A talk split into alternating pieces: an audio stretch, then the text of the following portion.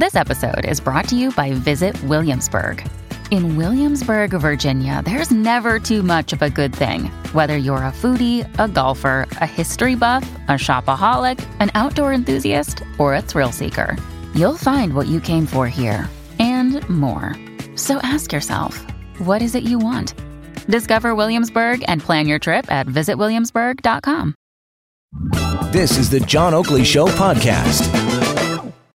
And away we go, hour two. It is a great day for talk radio. It's a Friday edition. Here we go, weekend and all. A little bit of snow, a little bit of rain, and uh, well, you know, it could be worse.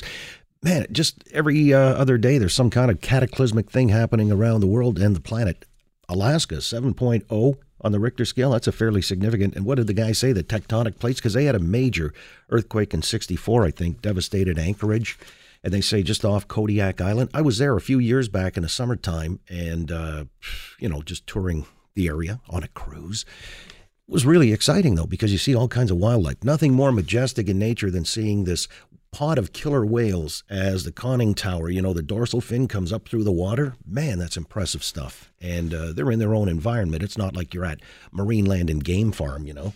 Uh, so because you know Shamu basically swims about uh, 80 yards, comes back, uh, eats herring, and then goes back under. So sometimes takes the trainer with them, and uh, it turns out tragically. But uh, that all being said, uh, let me just turn to other things of consequence before we get to our panel with topics worthy of discussion. I was alluding to this before we got into the news break, and that has to do with well, a story big in the news. The hack at Marriott, Marriott Hotels, and uh, this is the Starwood unit. It's going to rank, it seems, only below Yahoo as one of the biggest of personal data hacks. That was 3 billion people back in 2013. This one they've listed at so far 500 million guests. And for about 327 million of them, that data includes passport numbers, emails, and mailing addresses, and some credit card numbers may also have been taken. So what do we say about all of this? Is there any form of deterrence, uh, a caveat or six that we need to issue? Let's bring Ann Cavoukian back in here, distinguished expert in residence, Privacy by Design Center of Excellence at Ryerson University. And we have to start meeting, stop meeting this way. I mean, every other week there's a major hack. Oh, John, it is it is appalling. And the thing is, this could be avoided. This is what drives me crazy until now, there the uh, level of attention being given to security by companies has been very low, very low, and and it's staggering because look at the size of these breaches. You're talking 500 million mm-hmm. uh, customers with very sensitive information that you just outlined, including passport numbers and credit card information this can lead to dramatic results. There'll be so many cases of identity theft that arise from this and other unauthorized uses of your data, obviously. And it can all be avoided, largely avoided. I'm not suggesting that you can eliminate all risk, but you sure as hell can minimize the risk dramatically. And I'm guessing they have not devoted the time or the attention that they need to security here. All right, so that's a two part equation. Uh, first off, the primer on how to avoid this personally, uh, or is that something that we should leave to these big companies? No, now, well, we both have to do things, but when I say it, this is largely the responsibility of the companies because there's nothing you can do as a customer. You're going to a Marriott hotel, you have to give them your credit card number for payment, uh, your address, things like that. So, unfortunately, there's very little you can do to prevent relinquishing some personal information uh, to complete a transaction. It's on the, the companies, especially companies the size of Marriott, huge, huge hotel chain, they should have the best security team protecting this most sensitive data of their customers. And that's what they're not doing. In fact, when I was reading this article about this story, it said that they they first learned there was something amiss about three months ago in September but then when they dug deep, they found that it dated back to 2014, mm-hmm. that there was some unauthorized access to customers' data. My God, what are you doing just learning about this now and addressing this issue? Well, they also say that the hacking was going on years before the company acquired Starwood. Oh, it is, you know, trust but verify. You always have to examine and re examine. You can never assume that data is secure, especially when you have such volumes of data with such sensitive personal information involved. You have to be on it on a daily basis. You got to have security staff making sure this stuff is protected. Well, they offered uh, some kind of a warning about security breaches in a quarterly filing uh, dated November 6th. Yes. So, just over three weeks ago, we have experienced cyber attacks, attempts to disrupt oh. access to our systems and data, and attempts to affect the integrity of our data, and the frequency and sophistication of such efforts could continue to increase. So, uh, what are they sort oh. of uh, getting themselves off the hook by saying, hey, this is going on, folks? Uh, good luck. That's absurd, absurd. And did they notify everybody uh, three weeks ago when they first learned about this? I mean, the, a data breach of this magnitude will have huge ramifications and it will impact customers dramatically. We pray that you're not a victim of identity theft. If, if you are, contact the authorities and at least get some truthfulness associated with your comments to companies saying, I didn't rack up those charges. That wasn't me. That was somebody else.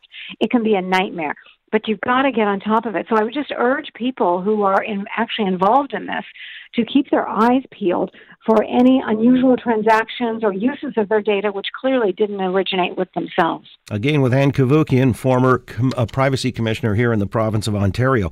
So, Ann, this stuff that uh, 500 million guests impacted, oh. 327 million of whom have had data breached, including passport numbers, emails, and mailing oh. addresses. So, typically would this stuff end up on the dark web or how would that go?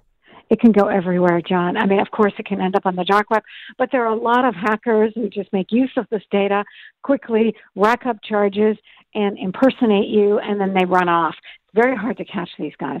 And I think that the biggest fear uh, when I was privacy commissioner, and, and for like for a long time, three terms, victims of identity theft would come to me uh, to to seek some assistance, and it was just staggering what they were going through, how it can just uh, paralyze you until you can straighten out your name. And so I always tell people make sure if there's anything like this, keep your eyes peeled. And if you suspect anything, contact the police right away file an occurrence report, at least get something to substantiate your side of it, your story, that it wasn't you who racked up those charges or incurred those occurrences. Yeah, I think that's important information here because increasingly, as people have their identities stolen, and we know that there are companies who even specialize in this and, uh, you know, protecting against it or retrieval. Uh, so, again, safeguarding yourself, you're saying make sure that you can verify because it can get very complicated. Yeah. Uh, people may not believe you. Uh, yes. You know, if there's anything more you can offer by way of information to uh, substantiate claims that I did not rack up these charges, what would those be? So I would just contact the police and ask uh, half of them file an occurrence report. That's a report that you're telling the police I am a victim of identity theft. These charges are appearing. They're not associated with me. I want to report that my identity has been stolen etc., and they'll investigate. That at least lends some credibility to your story when you do go to various credit card companies and say, that wasn't me who racked up those charges. At least it lends some credibility and say, look, I contacted the police right away. I reported this to them. How apt are they to believe you, the credit card companies? They are more, much more apt to believe you if you have that additional piece of uh, verifiable information in terms of contacting the police and having them investigate on your behalf, it shows that at least you're trying, you're making an effort to get some assistance on this from the authorities. Do the police have the resources to follow through on this stuff?